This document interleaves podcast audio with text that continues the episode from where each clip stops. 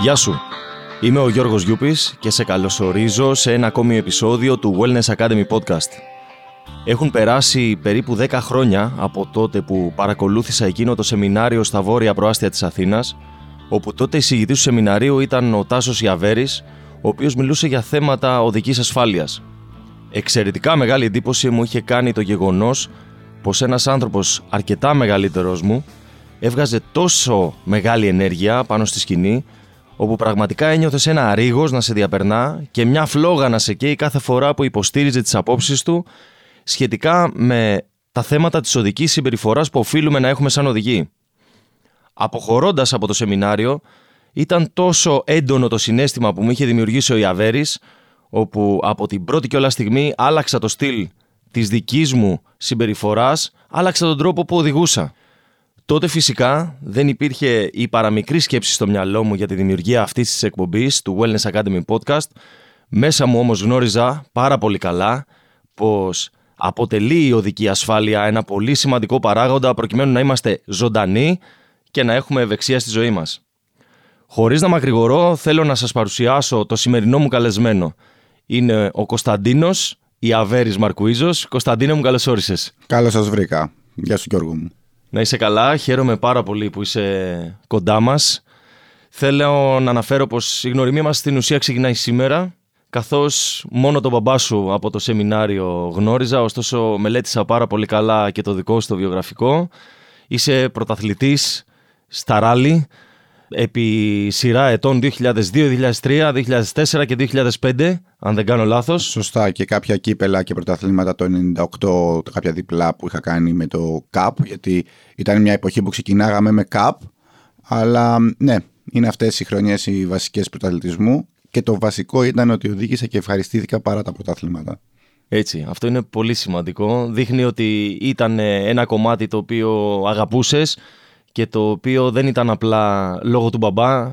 Ενδεχομένως να το έμαθες και να το αγάπησες μέσα από εκεί, αλλά πραγματικά το είχες μέσα σου. Για να το κάνεις καλά κάτι, πρέπει να το αγαπάς. Και πρέπει να το κάνεις για σένα και για την ευχαρίστησή σου. Έχω κουραστεί να ακούω ότι το κάνω για τους θεατές, το κάνω για τον κόσμο. Όχι. Κανένας αθλητής δεν τον κάνει για κανένα θεατή. Τον κάνει για τον εαυτό του, να περάσει καλά, να ευχαριστηθεί και όταν το κάνει έτσι και το αποτέλεσμα είναι καλό, τότε ο θεατής έρχεται και σε θαυμάζει και σε χειροκροτεί. Πολύ σωστό. Όμως τι γίνεται στην περίπτωση που κάποιος ξεκινάει με τον ανάποδο τρόπο; Δηλαδή κάποιος ξεκινάει να το κάνει για τους θεατές, για τον κόσμο έξω, πριν το αγαπήσει ο ίδιος, πριν το κάνει για τον εαυτό του; Δεν νομίζω ότι υπάρχει αυτός. Ή το κάνει για να το θαυμάσουν για να ανεβάσει το δικό του επίπεδο. Δεν το κάνει για τους θεατές αυτό καθεαυτό, δηλαδή οι θεατές του χρωστούν χάρη. Okay. Τοποθετούμε Το κάνει γιατί του αρέσει. Εκτός αν είναι ματαιόδοξος και θέλει να γίνει γνωστός μέσα από κάτι το οποίο δεν το αγαπάει. Σωστό. Διαφέρει η τοποθέτηση. Ε, Εμείς ήμασταν ερωτευμένοι με το αυτοκίνητο και είμαστε. Συνεπώς, μέσα από αυτή την αγάπη προκύπτει το πολύ δυνατό αποτέλεσμα και μέσα από αυτή την αγάπη και από αυτό το σπορ προκύπτει η γνώση των δυνάμεων που διέπουν την κίνηση για την οδική ασφάλεια και εξακολουθεί το όνομα Ιαβέρνης να συντηρείται στα αυτιά και στην καρδιά του κοινού με ένα θετικό πρόσημο που είναι η βελτίωσή μας ως άνθρωποι καλοί, ως καλοί άνθρωποι. Ε; Σωστό, ναι, πολύ σημαντικό. Καταρχάς να σου πω ότι και εγώ είμαι λάτρης του αυτοκινήτου, τα είπα και νωρίτερα εκτός αέρα. Αγαπώ πάρα πάρα πολύ όμως την οδήγηση, ανεξαρτήτως οχήματος που οδηγώ πλέον, καθώς ε, ξεπέρασα τη φάση, τη μετεφηβική με τα γρήγορα αυτοκίνητα κτλ. Και, και τώρα είμαι πιο άνετος και χαλαρός στο τιμόνι, όπως θα έπρεπε να είμαστε όλοι Εννοείται. άλλωστε. Θέλω να πω ότι είναι μεγάλη χαρά και τιμή που βρίσκεσαι εδώ πέρα και αποδέχτηκες κατευθείαν με την πρώτη την πρόσκληση. Τεράστια χαρά. Να σε καλά και πάντα εμείς ανταποκρινόμαστε σε όποια θετική πρόσκληση που έχει να κάνει με το κομμάτι, όχι τόσο το αθλητικό, που και αυτό το συζητάμε, αλλά κυρίως το κομμάτι του safety driving. Okay. Ανταποκρινόμαστε πάντα, όπου μπορούμε δηλαδή, έτσι, γιατί είμαστε και δύο-τρεις άνθρωποι, δεν μπορούμε να καλύψουμε όλες τις προσκλήσεις σε όλα τα μη και πλάτη της χώρας. Δεν γίνεται. Έτσι. Και αυτό κάνει τον ερχομό σου στο Wellness Academy podcast ακόμη πιο σημαντικό. Και χαίρομαι πραγματικά από καρδιάς χαμογελάω τώρα και ειλικρινά το νιώθω μέσα μου. Νιώθω πραγματικά μεγάλη ευγνωμοσύνη. Σε ευχαριστώ. Θέλω να ξεκινήσουμε λίγο το κομμάτι της σημερινής μας κουβέντας περιγράφοντας το πώς ξεκίνησες, πώς σου μπήκε σε ένα αυτό μικρό βίντεο. Είχες ένα τεράστιο πρωταθλητή δίπλα στο μπαμπά, αλλά μετά από εκεί, τι ήταν αυτό που σε έκανε να πεις: Θα πιάσω και εγώ το τιμόνι, θα κάνω πράγματα, θα φτάσω να είμαι πρωταθλητής. Τα λέγαμε και πριν, θέλω να τα πούμε και τώρα. Είναι τεράστια η διαφορά ενός ανθρώπου που απλά ασχολείται πάει στη δουλίτσα του κάθε μέρα με τα μάξι με ναι. ένα τόπο οδηγό αγώνων. Κοίταξε, ήταν αναπόφευκτο το να εμπλακούμε και τα τρία αδέρφια στο κομμάτι αυτό που λέγεται αγώνες αυτοκινήτου. Από μικρά παιδιά βλέπαμε συνέχεια εικόνες, δεν υπήρχαν τότε τα μέσα ενημέρωσης που υπάρχουν σήμερα που είναι το διαδίκτυο, τα social media, το YouTube, αυτά δεν υπήρχαν τότε. Όλοι βλέπαμε τότε κασέτες, βιντεοκασέτες και μάλιστα ήταν VHF 2000, όπως ήταν η κασέτα των κασετοφωνων αλλά μεγάλη. Τότε βλέπαμε αγώνες από Αγγλία, από Φιλανδία, από ελληνικούς αγώνες του και βέβαια ζούσαμε και στα βουνά μαζί με τη μητέρα μου που πήγε να ακολουθούσαμε τον πατέρα μου. Οι εικόνες μου από τα 6, 7 έτη και μετά που υπάρχουν εικόνες, κάποιες έτσι αναμνήσεις ε, αμυδρές, γιατί δεν μπορεί να θυμάσαι δύο ετών τι γινόταν, ήταν πάντα θυμάμαι όλοι λέγανε θέλω να γίνω ξέρω εγώ γιατρός, ο άλλος ήθελε να γίνει ποδοσφαιριστής, ο άλλος ήθελε να γίνει δικηγόρος γιατί υπήρχαν και τα επαγγέλματα αυτά. Mm. Εγώ ήθελα να γίνω οδηγός αγώνων.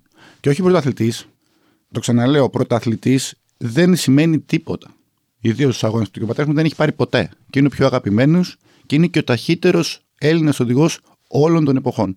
Είναι ο μόνος μαζί με τον Τάσο το Σιρόκο, το Λιβιεράτο, που κατάφεραν να διεκδικήσουν πρωτιές, δεύτερες και τρίτες θέσεις με όλους τους θεούς της εποχής τους, τα 20 πληρώματα και να κερδίζουν οι ειδικές. Αυτό δεν γίνεται. Έχει να γίνει 45 χρόνια κρατάει πατέρα μου αυτό το ρεκόρ. Συνεπώς το κάνεις γιατί γουστάρεις, γιατί σ' αρέσει, γιατί είσαι ερωτευμένος με αυτό. Δεν ξεκίνησα εγώ ποτέ να πω πάω να γίνω πρωταθλητής. Δεν με ενδιαφέρει και ακόμα και τώρα μου πεις προτιμώ να τρέξω 10 αγώνες από 4-5 διαφορετικά πρωταθλήματα χωρίς να τα πάρω, αλλά να φορτώσω στην πλάτη μου την ευχαρίστηση του να οδηγώ σε διάφορα εδάφη και σε διάφορα κράτη. Okay. Άρα δεν μελετήσαμε τίποτα. Μπήκαμε και ξεκινήσαμε 18 χρονών σε σχέση με τα παιδιά που ξεκινάνε τώρα 5, 6, 7. Ο Κάλερο Βάμπερα, πρωταθλητής δύο χρόνια τώρα στο Παγκόσμιο Τάχημα Ράλι. Έχουμε βίντεο από 6 ετών και 7 που οδηγεί καλύτερα από ό,τι οδηγούν πάρα πολλοί Έλληνες οδηγοί αγώνων σήμερα. Okay. Όταν ήταν 7 χρονών. Έτσι. Και τώρα έχει πάρει δύο παγκόσμια πρωταθλήματα. Το τελευταίο το πήρε φέτος. Εκπληκτικό. Εμείς ξεκινήσαμε 17 χρονών την προπόνησή μας και 18 χρονών ξεκινήσαμε 19 δειλά-δειλά τους αγώνες γιατί είναι και το πιο ακριβό άθλημα. Δεν είναι εύκολο. Είναι διαφορετικά να κάνεις κρίκους ή να κάνεις βόλεϊ ή να κάνεις ποδόσφαιρο, διότι το κόστος είναι μηδαμινό. Ενώ με το αυτοκίνητο κάθε χιλιόμετρο σε μία μέση κατηγορία κοστίζει από 50 μέχρι 100 ευρώ το χιλιόμετρο. Wow. Και σε υψηλές στην υψηλότερη που είναι τα ράλι 1 ή τα ράλι 2 μπορεί να είναι και 200 και 300 και 400 και 1000 ευρώ το χιλιόμετρο. Το χιλιόμετρο. Ναι, το οποίο περιέχει τα πάντα μέσα. Ναι, ναι. μηχανικούς, φορτηγά, μετακινήσεις, ξενοδοχεία, τα πάντα. Το αντιλαμβάνομαι όπως λέμε για τα τετραγωνικά στα σπίτια. Πόσα, τόσα τετραγωνικά. Ναι, μπράβο. Πόσα χιλιόμετρα είναι αγώνας, 300. Τι έξοδα κάναμε, 120 χιλιάρικα κάναμε. Είναι ο αγώνας για το ράλι 2. Για ράλι 1 είναι 500, 450 ο αγώνας. Δηλαδή χιλιαπλά στο χιλιόμετρο αναλογικά, έτσι. Άρα δεν είναι εύκολο ένας Έλληνας να γίνει παγκόσμιος αθλητής ή να κερδίσει αγώνα του παγκοσμίου. Πολύ δύσκολο. Πρέπει να έχει μια προπόνηση που αντιστοιχεί στο 1-2 εκατομμύρια ευρώ εκπαίδευση για να μπορέσει να πιάσει τους αντίστοιχους που έχουν κάνει την ίδια και μεγαλύτερη. Okay. Δεν πήρα ένα αμάξι, έμαθα στη βούτα ή έμαθα από εδώ και από εκεί και πάω. Αυτά είναι, δεν είναι άθλημα, είναι αθλειότητες.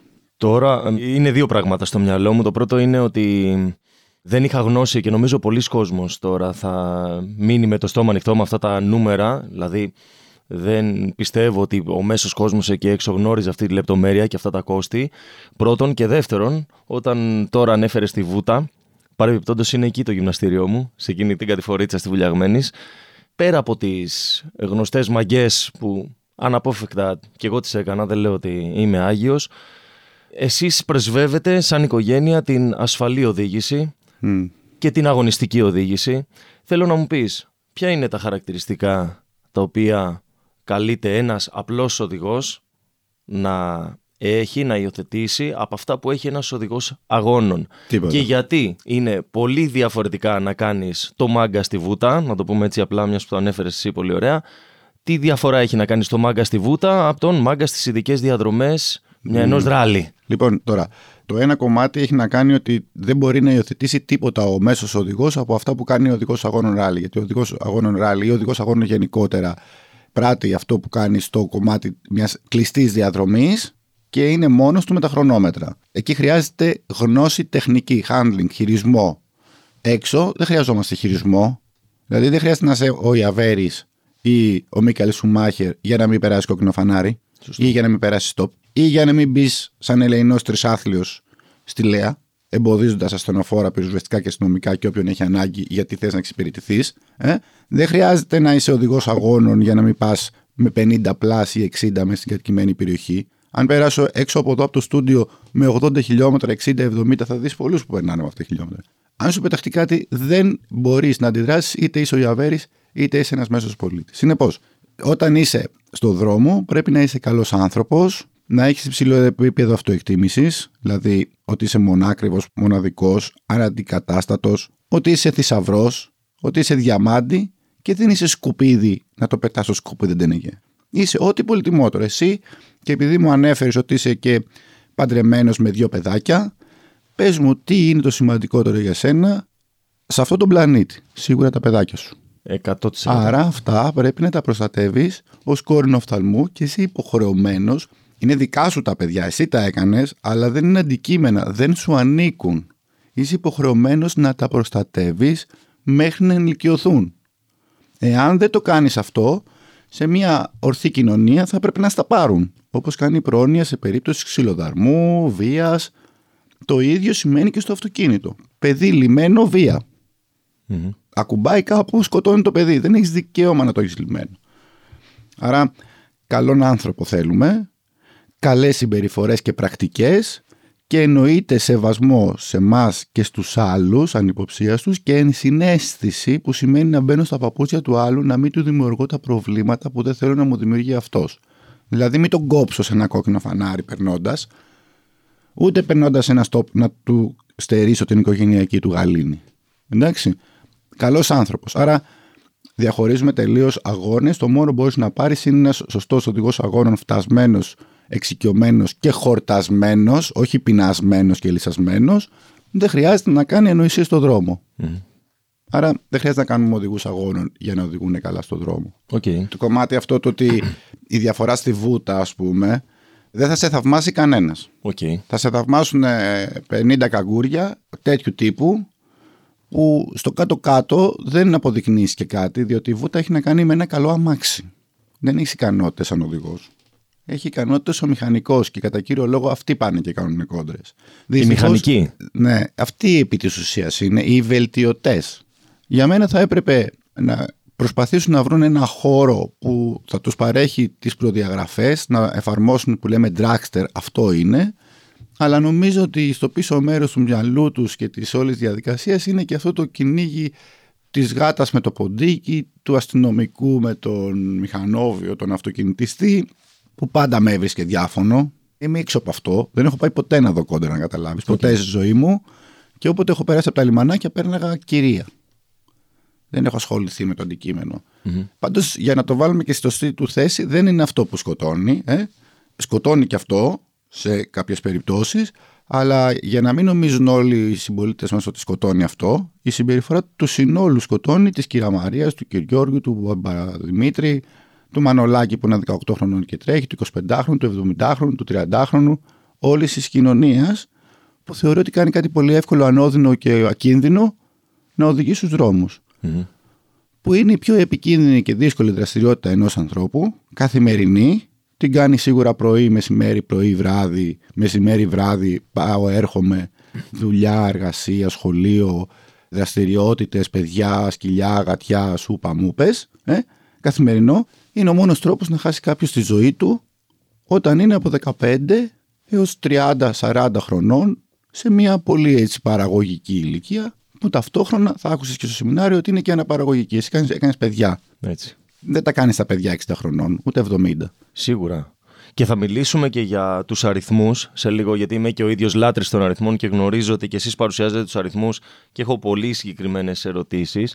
Νωρίτερα όμως θέλω να σε ρωτήσω πόσο σημαντικό θεωρείς εσύ ότι είναι να είναι κάποιος γυμνασμένος, να έχει καλή φυσική κατάσταση στην απλή και στην αγωνιστική οδήγηση. Ναι. Γενικότερα, όταν είναι κάποιος γυμνασμένος με μια καλή, σωστή διατροφή, εντάξει, μην είμαστε άκρα, και μια καλή ζωή, σίγουρα και μεγαλύτερη διάρκεια ζωής θα έχει και πιο άνετος είναι και πιο εύκολα περπατάει και πιο εύκολα ανεβαίνει σκάλες και πιο εύκολα λειτουργεί σαν άνθρωπος. Το ίδιο ισχύει και για την οδήγηση. Όσο πιο καλή φυσική κατάσταση έχεις, τόσο πιο καλά έχεις τον έλεγχο, εφόσον προσέχεις, ε, γιατί μπορεί να είσαι πολύ καλά γυμνασμένος και να κοιτάς το κινητό σου. Mm-hmm. Εκεί είσαι χειρότερος από έναν τελείω αγύμναστο, ο οποίος μπορεί να είναι και παχύσαρκος ή να είναι πάρα πολύ μικροκαμωμένος και πολύ αδύνατος, που είναι alert. Ε; Αν ένας άνθρωπος, γιατί το μυαλό έχει να κάνει, το οποίο μυαλό το γυμνάζεις και μέσα της γυμναστικής, ξεδίνεις, μαθαίνεις άλλα πράγματα και εσύ βλέπω ότι δεν έχεις στενά όρια, ανοίγεις λίγο τον κύκλο στο εύρος σου. Θεωρώ πως όσο πιο γυμνασμένος είσαι τόσο καλύτερα εφόσον είσαι προσεκτικός, κάνεις άλλο focus.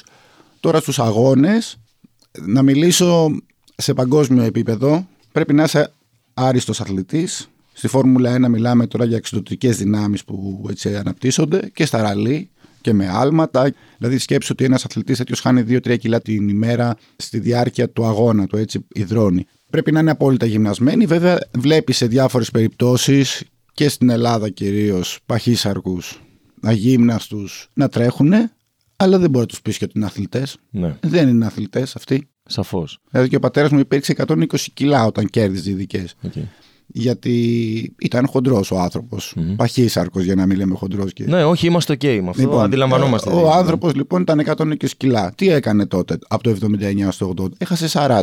Okay. Με ποδηλασία, με πικπον κάθε μέρα, με διατροφή. Γιατί, γιατί λέει για να πιάσω αυτούς σε διάρκεια, Μπράβο. όχι στιγμία, πρέπει να είμαι ανάλογος. Μπράβο. Άρα παίζει ρόλο Μα στο κομμάτι της αγωνιστικής οδήγησης. Εννοείται, ναι, ναι. όσο πιο γυμνα... Και εγώ ήμουν σε γυμναστήριο, εντάξει, δεν ήμουν ποτέ ιδιαίτερα κιλά, ήμουν στα 1,80 περίπου 75-77 κιλά μυϊκό. Okay. Ξέρεις, πάντα ήμουν έτσι, με βλέπεις πολύ αδύνατο, είμαι πολύ δυνατισμένο τώρα, αλλά γενικότερα ήμουν γυμνασμένος. Εμένα μου φαίνεσαι μια χαρά και επειδή ανέφερες και το κομμάτι του focus, κάτι δηλαδή που χρειάζεται να έχουμε το νου μας στο τιμόνι, και επειδή και εγώ και πάρα πολλοί κόσμοι έχουν θέμα με το κινητό. Φανάρι και κινητό. Πετάξτε τα κινητά Πορεία και κινητό. Τα κινητά μπαίνουν καλύτερα σε μια τσέπη κλειστά χωρίς τέτοιο ή να είναι συνδεδεμένα στα αυτοκίνητα, συνδεσιμότητα. Και η απάντηση να είναι απλή και λιτή. Καλημέρα, Γιώργο, δεν μπορώ να σου μιλήσω οδηγό. Τα λέμε σε 5, τα λέμε σε 10, τα λέμε σε 20. Κλείνω γεια. Άρα Bluetooth ανοίγω, δεν μπορώ να απαντάω, οδηγώ. Απαντάω, ναι, γιατί πολλοί νομίζουν ότι είναι επειδή κρατάς το χέρι στο κινητό και απασχολείς ένα χέρι. Όχι, απασχολείς το μυαλό σου κατά τη διάρκεια και εμείς τώρα που μιλάμε, το μυαλό μας είναι εδώ, μιλάμε. Σκέφτεται ο καθένας τι θα με ρωτήσει, θα σου απαντήσω, άσχετα αν είναι βιώματα. Σκέψου στο αυτοκίνητο, οπτικοποιείς. Τώρα σε βλέπω, εκεί θα σε φαντάζομαι. Και αναλόγως τη θεματολογία, το πόσο δύσκολη είναι η απάντηση ή το πόσο περίπλοκο είναι το θέμα, πρέπει να δώσω την κατάλληλη προσοχή, η οποία κατάλληλη προσοχή δεν μπορεί να είναι ταυτόχρονη μέσα στο αυτοκίνητο και έξω. Αν σταματήσω, αν, κάνω δεξιά. Μα σταματάς, αυτό είναι. Αυτό λέμε. Σταμάτα στην άκρη, πέσανε είναι κάτι σοβαρό. Δηλαδή, εμείς έχουμε κάποια βιντεάκια για το 2 second glance που είναι η καθυστέρηση, αυτά τα δύο δευτερόλεπτα, τα οποία απλά κοιτάς το κινητό, δεν απαντάς, δεν το πιάνεις, απλά το κοιτάς στιγμή που είναι δύο δευτερόλεπτα. Με 60 χιλιόμετρα στα δύο δευτερόλεπτα διανύεις 32 μέτρα. 32 μέτρα είναι 10 αυτοκίνητα που ό,τι και να σου πεταχτεί ανάμεσα από αυτά θα το πάρεις μαζί σου. Βλέπεις ταξιδεύουν στην Εθνική Οδό με 100 χιλιόμετρα που εκείνη την ώρα διανύουν περίπου 20 μέτρα το δευτερόλεπτο, 25 μέτρα το δευτερόλεπτο και κοιτάνε το κινητό για 5, 7, 10 δευτερόλεπτα. Δηλαδή διανύουν 200 μέτρα χωρίς να κοιτάνε έξω.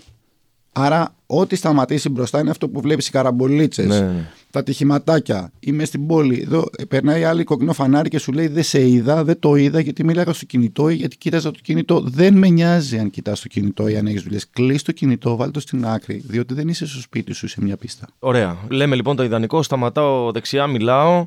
Σωστά, σωστά. Επιστρέφω. λέω... Αν αυτό που είχα ακούσει όμως, μιλώντας στο κινητό δύο λεπτά πριν, με έχει επηρεάσει. Εντάξει, τώρα θα έπρεπε να μην οδηγεί κανένας, γιατί όλοι είναι επηρεασμένοι από πολλά αριθμίσματα σωστό, σωστό. και πάρα πολλά προβλήματα. Και αντιλαμβάνομαι τα οικονομικά, τα προσωπικά, τα επαγγελματικά, τα κοινωνικά, τα οποία έχει ο καθένας και τα βάζει σε προτεραιότητα. Κακώς τα βάζει σε προτεραιότητα. Προτεραιότητα πρέπει να είναι η υγεία, η αρτιμέλεια ε, και να γυρνάμε στο σπίτι μας ζωντανοί. Αυτό είναι η προτεραιότητα. Έτσι ακριβώς. Όλα τα άλλα προβλήματα, ναι, είναι υπαρκτά, αλλά ας σκεφτεί ο καθένας ότι αν βάλει επιπροσθέτως ένα σοβαρότερο πρόβλημα που σημαίνει ας το θάνατο παιδιού. Δεν υπάρχει μετά ούτε οικονομικά, ούτε κοινωνικά, ούτε άλλα προβλήματα. Έτσι, έτσι τελειώσεις. Α πούμε το κομμάτι ενός τραυματισμού, ενός ακροτηριασμού. Χάνει το χέρι σου το δεξί. Ποια προτεραιότητα, ποια προτεραιότητα εργασιακή, ποια προτεραιότητα κοινωνική; Καταλαβαίνεις να πω δηλαδή. Απόλυτα. Και το κομμάτι της συνέστησης, γιατί να περάσει ένα παιδάκι 15χρονο και εγώ, σαν Ελληνό και τρισάθλιος, παίρνω κόκκινο φανάρι και του κόβω το νήμα της ζωής. Καταλαβαίνετε, δηλαδή δεν είναι και απάνθρωπο. Και δεν είναι δημοκρατικό δικαίωμά σου να κάνεις ό,τι θες. Δημοκρατικό δικαίωμά σου είναι να εκτελείς τον κώδικα, ο οποίος είναι ένας μπούσουλας που πρέπει να εφαρμόζουν καλοί άνθρωποι που θέλουν να τον εφαρμόζουν. Να μην σκοτώσουν κανένα και να μην σκοτωθούν. OK. Okay. Θέλω να μιλήσουμε και για νούμερα τώρα. Θέλω να μιλήσουμε για αριθμούς. Είχα ακούσει σε εκείνο το σεμινάριο το Ντάσο να λέει ότι κάθε τροχαίο κοστίζει στο κράτος τόσο και τόσο σε ασθενοφόρα, σε, σε, σε. Ναι. Και ότι αν δεν γίνονταν ή αν μειώνονταν τέλος πάντων, γιατί να μην γίνει τροχαίο, εντάξει, ναι. φαντάζομαι δεν είναι εφικτό, αλλά αν δεν γίνονταν τόσα πολλά τροχαία, ειδικά στη χώρα που ζούμε και οδηγούμε, θα ήμασταν μια ναι, χώρα χωρίς χρέη. Το 2009 είχε βγει ότι είναι περίπου μια ένα έξοδο της τάξης των 12 δισεκατομμύριων ετησίως, 33 εκατομμύρια το χρόνο. Τώρα κάποια νούμερα που δίνουν από την Ελστάτ, νομίζω δεν θα είμαι σίγουρος, είναι περίπου στα 3 δισεκατομμύρια το χρόνο τα έξοδα. Για την Ελλάδα μιλάμε. Για την Ελλάδα, 3 δισεκατομμύρια. Είναι νούμερο. Mm-hmm. Ε, που έχει μέσα αποκαταστάσεις, νοσοκομεία, αυτοκίνητα, φανοποιίε, τα πάντα έτσι. Και αυτά κοστίζουν τι ανθρώπινες ζωές το κυριότερο. Δηλαδή, ας πούμε, τώρα αυτή τη στιγμή η κυβέρνηση συζητάει σοβαρά το θέμα του δημογραφικού. Ναι. Και θέλει να δώσει ταυτότητες σε κάποιους ανθρώπους οι οποίοι δουλεύουν 3-4 χρόνια διαφορετικής προελεύσεως, διαφορετικής υπηκότητας. Δηλαδή, προσπαθούμε να μαζέψουμε λίγο το μειωμένο πληθυσμό 180.000 λιγότερες γεννήσεις από θάνατους. Δηλαδή, πλέον δύο άτομα γεννάνε ένα παιδί κανένα και έχουν χαθεί χιλιάδες συμπολίτες μας από τη δεκαετία του 50 και μετά σκοτώνονται αβέρτα. Δηλαδή, μιλάμε για ένα νούμερο που ήταν 3.500 νεκροί κάποτε το χρόνο. 3.500 που αυτοί θα κάνανε άλλο ένα παιδί δύο. Ε; Και όλο αυτό θα αυξανόταν γεωμετρικά. Και αυτά τα δύο παιδιά θα κάνανε άλλα δύο, τέσσερα και άλλα δύο. Κατάλαβες το καθένα 8 και άλλα δύο τα 8, 16. Αυτά δεν έχουν γίνει. Σε συνδυασμό πάντα με την οικονομική κατάσταση, με τη δημοσιονομικά προβλήματα συνδυαστικά και ο Έλληνας τώρα δεν μπορεί εύκολα να βγει να συζήσει με κάποιον σε ένα σπίτι να πληρώνουν για να κάνουν παιδιά. Άρα όλο μαζί και το τροχείο έχει συμβάλει σε αυτό το κομμάτι της γενοκτονίας. Ναι. Πόσο με βάση τους αριθμούς που επεξεργάζεσαι εσύ και η οικογένειά σου πώς είναι να πούμε απλά οι αριθμοί. Υπάρχει φως, υπάρχει καλυτέρευση είναι στατικό το πράγμα, είναι χειρότερο; Στατικό είναι τα τελευταία χρόνια. Έχουμε 600 περίπου με 650 νεκρούς επιτόπου στο πεδίο το χρόνο. Έχουμε άλλους 100-150 που πεθαίνουν ένα, δύο, τρεις, τέσσερις μήνες μετά από προβλήματα που είναι οι κρανιογκεφαλικές κακώσεις ή ζωτικών οργάνων που τελικά δεν κατάφεραν να τους κρατήσουν. Έχουμε πάρα πολλούς παραπληγικούς ανάπηρους, δηλαδή καθυλωμένους σε κρεβάτι αμεξίδιο και ακροτηριασμένους, χέρια, πόδια, οι οποίοι ακουμπάνε και αυτοί άλλους 500-600 και έχουμε και περίπου 2-3 χιλιάδες ελαφρότερα τραυματίες που είναι το κάταγμα, σπάσιμο χεριού, γυρίσματα, τραυματισμοί με γράμματα, πράγματα τα οποία δεν κοστίζουν τη ζωή, έτσι. Δηλαδή, μιλάμε μέχρι το κομμάτι των ακροτηριασμένων που ανέφερες, μιλάμε για 2.500 περίπου άτομα, αν έκαναν σωστά την πρόσθεση είναι το χρόνο. 1.600. Είναι 700-800 και άλλοι 600 είναι αυτοί. Ναι. Μετά υπάρχουν και οι υπόλοιποι τραυματίες που είναι 2.000. Ναι. Ξέρεις τι, το ακούω πάρα πολύ το κομμάτι, το θυμάμαι από τότε που το είχε αναφέρει ο Τάσος, το κομμάτι των βαριά τραυματισμένων, το κομμάτι των φυτών, να το πούμε απλά. Είναι αυτοί μες στο δυστύχημα. Ναι. Ε, περιέχονται και είναι αυτοί που αναγκάζονται Όπως και οι καθυλωμένοι σε αμαξίδιο, αλλά οι καθυλωμένοι σε κρεβάτι με ένα πεντακάθαρο μυαλό, αλλά ένα σώμα που δεν ακολουθεί γιατί υπάρχουν παραπληγίες πλέον από αυχένα. Αυτοί χρειάζονται πάρα πολλά έξοδα αποκατάσταση, χρειάζονται κόσμο πάνω τους 24-7. Οι αγαπημένοι τους άνθρωποι καταστρέφονται και αυτοί γιατί είναι δυστυχείς έχοντας να αντιμετωπίσουν το πιο πολύτιμό τους σε αυτή την κατάσταση και πάντα όταν είναι γονείς σκέφτονται όταν θα φύγουν από αυτή τη ζωή, ποιος θα προστατεύει και θα περιποιείται τα βλαστάρια τους. Δηλαδή δεν είναι αστείο. Καθόλου. σα ίσα είναι πολύ τρομακτικό. Εγώ δηλαδή, άμα μου λέγανε ή καθυλωμένος σε ένα κρεβάτι με ένα πεντακάθαρο μυαλό ή νεκρός, νεκρός. Δεν θέλω. Μου αρέσει να κινούμε, θέλω να φεύγω. Και έχω και φίλους οι οποίοι είναι άτομα με αναπηρία, καθυλωμένοι σε μαξίδιο, είναι παραλυμπιονίκε, κάνουν snowboard, κάνουν wakesport, αλλά αυτοί πώ είναι; Ένας, δύο, τρεις στη χώρα, πέντε; Ο άλλος κάνει drift, πόσοι, πέντε; Οι άλλοι που είναι, Γιώργο; Ξέρεις που είναι; Στο σπίτι τους εγκλωβισμένοι, φυλακισμένοι σε μια αφιλόξενη χώρα, σε μια ανάπηρη πόλη, που κανένας από τους συμπολίτες μας δεν δέχεται, τους έχει στο περιθώριο, δεν τους σέβεται και δεν τους δημιουργεί τις συνθήκες να μπορούν να έχουν προσβασιμότητα. Παρκάρω όπου θέλω, πετάω το αμάξι μου όπου θέλω, διπλοπαρκάρω, τριπλοπαρκάρω, πάνω σε ράμπες, σε μπάρες, βάζω δέντρα στα πεζοδρόμια, βάζω σκαλιά, βάζω καφάσια, κάνω ό,τι θέλω, δεν υπολογίζω κανέναν. Αν πας Σουηδία θα δεις και θα καταλάβεις τι σημαίνει αναπηρία. Ναι. Γιατί οι άνθρωποι κυκλοφορούν. Δεν έτυχε ακόμη να πάω. Πάμε να το γυρίσουμε λίγο. Ναι, βεβαίως. Με στόχο την καλυτέρευση των συνθήκων ασφάλειας, εσύ και η οικογένειά σου τα τελευταία 20 και πλέον χρόνια πραγματοποιείτε δωρεάν ομιλίες και σεμινάρια. Ναι. Μία από αυτές παρακολούθησα και εγώ τότε και μου μπήκαν στο μυαλό μου όλα αυτά τα πράγματα που σήμερα μας έχουν φέρει εμένα και σένα εδώ. Και έχετε δημιουργήσει και μια σχολή στη Μαλακάσα. Μου έδειξες νωρίτερα εκτός αέρα κάτι πολύ όμορφα πράγματα που έχετε κατασκευάσει, έχετε φτιάξει εκεί. Και θέλω να μου πεις και να μοιραστούμε και με το κοινό μας τι ακριβώς μπορεί να μάθει κάποιος ερχόμενος εκεί. Δηλαδή, εγώ θα ήθελα πολύ να έρθω να μάθω κάτι εκεί πέρα. Τι θα ήταν αυτό; Αρχικά η σχολή έχει ξεκινήσει, ο πατέρας μου αρτογραφεί από το 1984. Η σχολή είναι αρχές της δεκαετίας του 90 δημιουργική. Η πρώτη και πιο ολοκληρωμένη σχολή στη χώρα. Ε.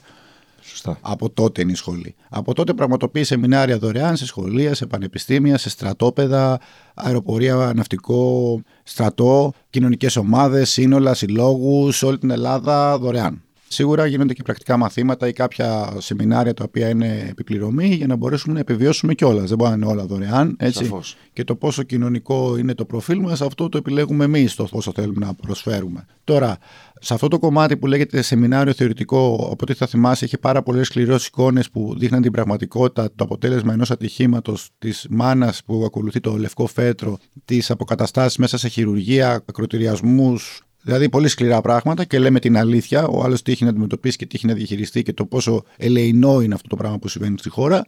Ότι είναι γενοκτονία που συντελείται καθημερινά και πλήττεται θανάσιμα όλος ο πληθυσμός. Και αυτό το κομμάτι έρχεται στο πρακτικό κομμάτι που δημιουργήθηκε η πίστα στη Μαλακάσα, το Ιαβέρι Park Drive-In. Και κάνουμε και μαθήματα, κάναμε στο ΆΚΑ, κάναμε σε άλλες πίστες. Απλά τώρα έχουμε το δικό μας χώρο. Εκεί είναι επιπληρωμή τα μαθήματα τα οποία επί της ουσίας επιβεβαιώνεται στην πράξη η θεωρία που έκανε κάποιος. Ότι δεν μπορώ να μάθω μέσα σε μισή, μία, δύο ώρες κάτι. Μπορώ όμως να σου δείξω τι δεν ξέρεις και τελικά να συνειδητοποιήσει αυτό που σκοτώνει η άγνοια των κινδύνων, να μην είσαι ένας άνθρωπος ο οποίος άγνοια της άγνοιας, να ξέρεις τουλάχιστον ότι δεν ξέρεις. Καταλαβαίνεις τη διαφορά; Σαφώς. Δεν ξέρεις ότι δεν ξέρεις, σου γνωστοποιώ ότι δεν ξέρεις και αυτό είναι το μάθημα. Okay. Γιατί δεν μπορώ σε μισή μία ώρα να μεταλαμπαδεύσω όλες μου τις γνώσεις Σκέψου οδηγοί αγώνες έχουν φοβερές διαφορές μεταξύ τους. Γι' αυτό υπάρχουν οι καλύτεροι και οι χειρότεροι. Δεν μπορείς μέσα σε μισή, μία, δύο, τρεις, πέντε ώρες να δείξεις να εκπαιδεύσεις κάποιον να γίνει ένας καλός χειριστής, να το εφαρμόζει άμα του συμβεί κάτι. Αυτά είναι for fun, sport driving, σε συγκεκριμένους χώρους και κάνεις συγκεκριμένες στροφές. Αν πας να στρίψεις άλλες στροφές έξω, με άλλες κλήσεις, με άλλες στολιστή τριβής, με άλλες συνθήκες, πέρασε ένα αυτοκίνητο αυσελάδια, πέρασε κάποια τεχνική εταιρεία άφησε χώματα όλα αυτά μεταβάλλουν τις συνθήκες. Δεν μπορώ να σε μάθω τι θα κάνεις. Πρέπει να φτάσεις σε αυτό το επίπεδο, να έχεις πληρώσει εκατομμύρια χρήματα, όπως είπα πριν, για να πηγαίνει σιγά. Okay. λίγο χαζό μου φαίνεται. Μπορείς να πας και μόνος Μου φαίνεται πολύ χαζό ναι. αυτό. Δηλαδή θέλω να με μάθεις άμα το χάσω, πώς θα το επαναφέρω. Δηλαδή μου φύγει το αμάξι, πώς θα κάνω ανάποδο τιμόνι. Παιδιά δεν είναι ένα κιλό φέτα. δηλαδή όταν μου το ζητάνε αυτό, προσπαθώ να τους εξηγήσω ότι δεν μπορώ να στο μάθω αυτό. Και όποιος σου πει ότι θα στο μάθει αυτό, είναι και ψεύτης και κλέφτης. Okay. Γιατί φορφάν θα στο κάνει για να το διασκεδάσει εκείνη την ώρα. Αλλά για εφαρμογή, άμα σου τύχει στραβή να το σώσεις, είναι ψέμα. OK. Okay. Το αντιλαμβάνομαι. Από ποια ηλικία Μπορεί να έρθει κάποιος, μπορεί να φέρει τα παιδιά του. Ναι, κοίταξε. Στην αρχή τώρα το κομμάτι του safety driving είναι από 17 χρονών που παίρνουν και το δίπλωμα με συνοδό, το νέο σύστημα το οποίο έχουν βάλει η κυβέρνηση, για να παρακολουθήσουν το safety driving program και το advanced, το οποίο περιέχει αυτές τις δυσκολίες που συνειδητοποιούν τελικά τι μπορεί να τους συμβεί με 30-40 χιλιόμετρα και ότι αδυνατούν να τα απεξέλθουν, ή με 50 τα όρια που πιάνουμε μέσα στην πίστα είναι 70, φαντάσου, η maximum ταχύτητα και πολύ δύσκολα. Αυτό είναι το κομμάτι της ηλικίας των 17 και υπάρχουν κάποια πιτσιρίκια τα οποία μπορούν να κάνουν αγωνιστική οδήγηση με crosscart 14-15 χρονών. Και τώρα ξεκινάμε και μάλλον από το 24 θα ξεκινήσουν διάφορα προγραμματάκια για παιδάκια 8, 9, 10, 12 αναλόγως για sport driving αγωνιστικής, σαν αθλητές, όχι για το δρόμο ή για τη διασκέδασή τους, αντί να κλέβουν το αυτοκίνητο ή να τους το δίνει ο πατέρας τους, που υπάρχει πάρα πολύ έντονο αυτό το φαινόμενο, ο πατέρας εγκληματίας δίνει στο παιδί του το 16χρονο το αυτοκίνητο να κάνει βόλτες. Αυτά να συμβαίνουν μέσα στο χώρο κλειστό, mm-hmm. με κάποιο αντίτιμο. Έρχεσαι, πληρώνεις γιατί επιχείρηση είναι. Ναι. Δεν είναι όλο το κομμάτι που λέγεται για μια κοινωνική παροχή, έτσι. Όχι, μια χαρά μου γίνει έξοδο, να έρθει ο άλλος να κάνει με το αυτοκίνητό του, με το παιδί του, με το, να δει τι γίνεται. Αρκεί να υπάρχει ο χώρος και ο χρόνος, γιατί είναι πιεσμένα τα προγράμματα. Λογικό. Το 2014 αντιμετώπισες ένα σοβαρό θέμα υγείας όπου χρειάστηκε και να μεταμοσχεύσεις κάτι μέσα σου. Ναι. Δότης ήταν ο μπαμπάς. Ναι. Και στα δικά μου τα αυτιά είναι μια πολύ πολύ συγκινητική ιστορία. Αν αναλογιστείς ότι έχω χάσει τον μπαμπά μου το 2004, είναι πολλά τα χρόνια, έφυγε από καρδιά, όχι από τροχαίο. Πολύ πολύ συγκινητική ιστορία. Γράφει στο δικό μου το μυαλό η σχέση του μπαμπά με το γιο να είναι και τόσο ξεχωριστή πλέον και από τότε έχεις μπει και στη διαδικασία να εξηγείς και να μιλάς στον κόσμο για την αξία του να είναι κάποιος εθελοντής αιμοδότης, να είναι εθελοντής δότης οργάνων. Είμαι και εγώ από το 2013. Μίλησέ μας λίγο γι' ναι. αυτό και πρώτον και δεύτερον θέλω να μου πεις τι πεπιθήσεις έχει ο κόσμος ακόμη πίσω από το κομμάτι θα γίνω δότης, εθελοντής δότης οργάνων. Τι σημαίνει αυτό και τι πεπιθήσεις έχει ακόμη ο Έλληνας πίσω από ναι. αυτό το κομμάτι. Κοίταξε, αρχικά ο πατέρας μου λέει ότι έκανε ένα δώρο στον εαυτό του. Γιατί παιδιά έχεις και ξέρεις ότι αυτή τη στιγμή ποτέ να μην συμβεί, ποτέ να μην χρειαστεί. Ό,τι χρειαστεί το παιδί θα το δώσεις. Και το χέρι και το κεφάλι σου και το μάτι και την καρδιά σου και θα φύγεις. Αυτό έτσι το αντιμετωπίζει. Εγώ έχω πει σε μια συνέντευξη παλιότερα και το θεώρησαν και λίγο εγωιστικό. Η ερώτηση ήταν αν ήταν να πεθάνεις εσύ ο πατέρας σου, ποιος θες να πεθάνει. Και λέω ο πατέρας μου. Εννοείται ο πατέρας μου. Γιατί αν πεθάνω εγώ, θα πεθάνει και ο πατέρας μου. Σε ένα χωριό. Ε, η φυσιολογική ροή είναι να χάσω τον πατέρα. Τον χάσω κάποια στιγμή, όπως τον έχασες κι εσύ. Έτσι. Εσύ νωρίτερα, άλλοι περισσότερο αργότερα. Θεωρώ λοιπόν ότι είναι μια δύσκολη φάση αυτή για όλους. Εγώ ήμουν τυχερός που είχα συζώσα με τον πατέρα μου, ήταν συμβατός.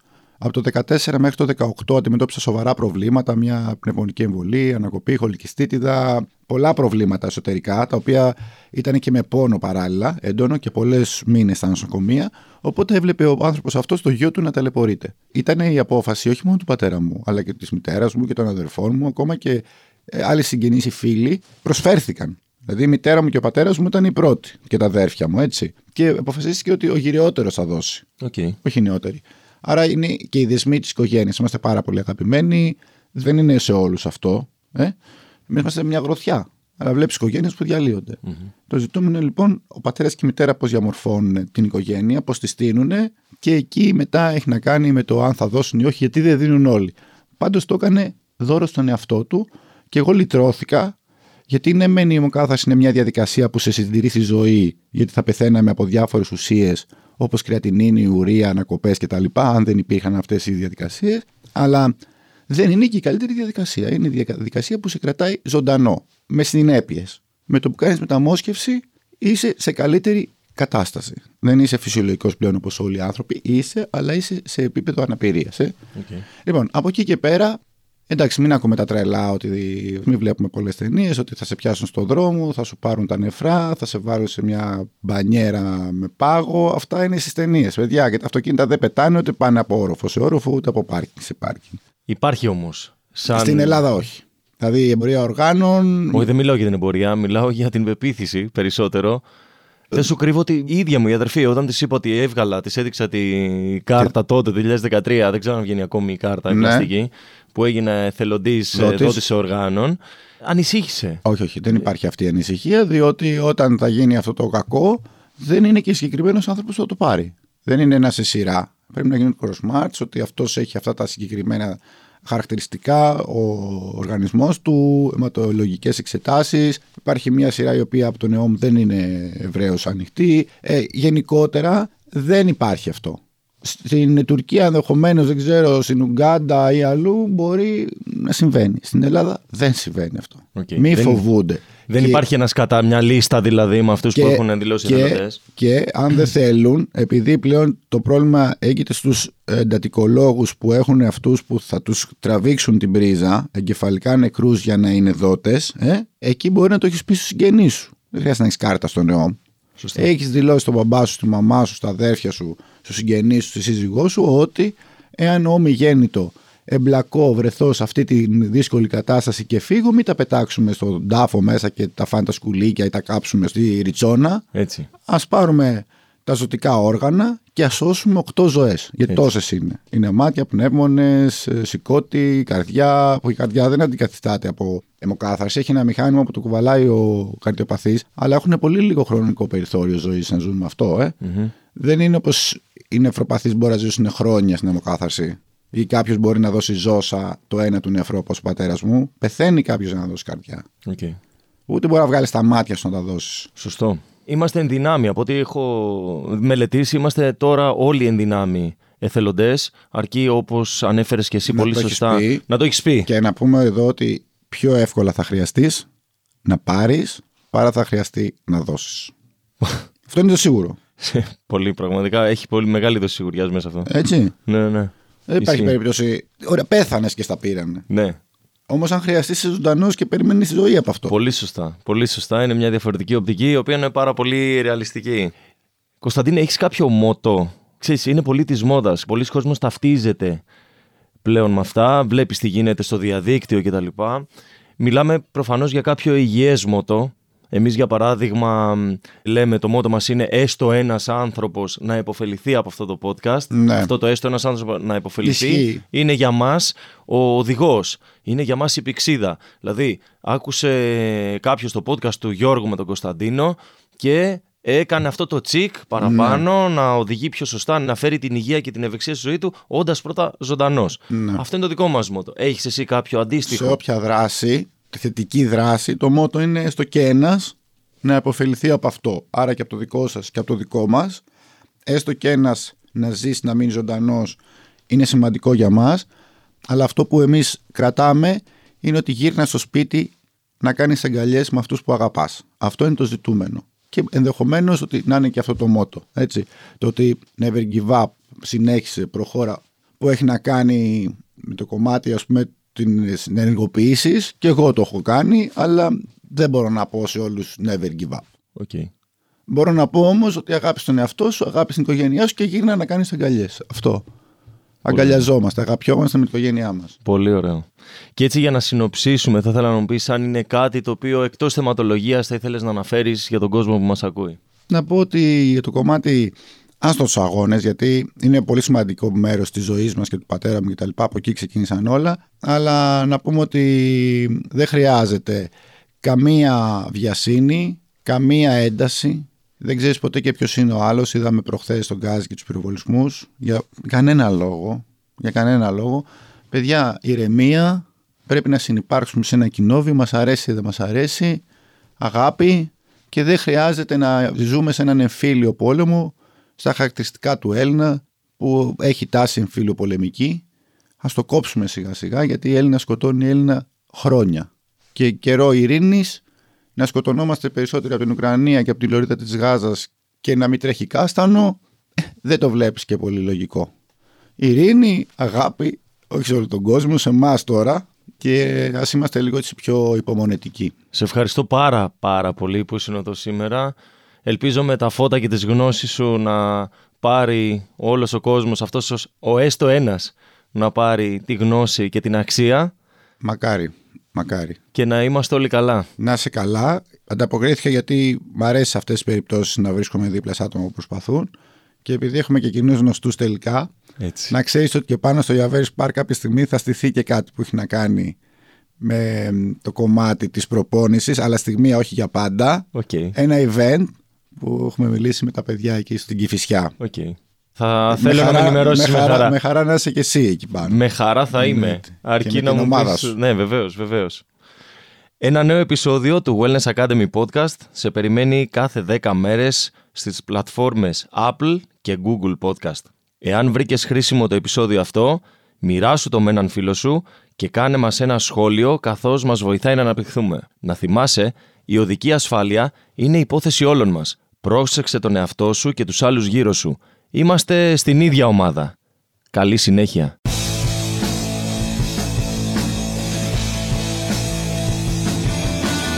Σε ευχαριστούμε πολύ που μας ακούς και μας στηρίζεις. Μπορείς να μας βρεις στα social media πληκτρολογώντας Wellness Academy Podcast όπως επίσης και στις πλατφόρμες Spotify, Apple και Google Podcasts.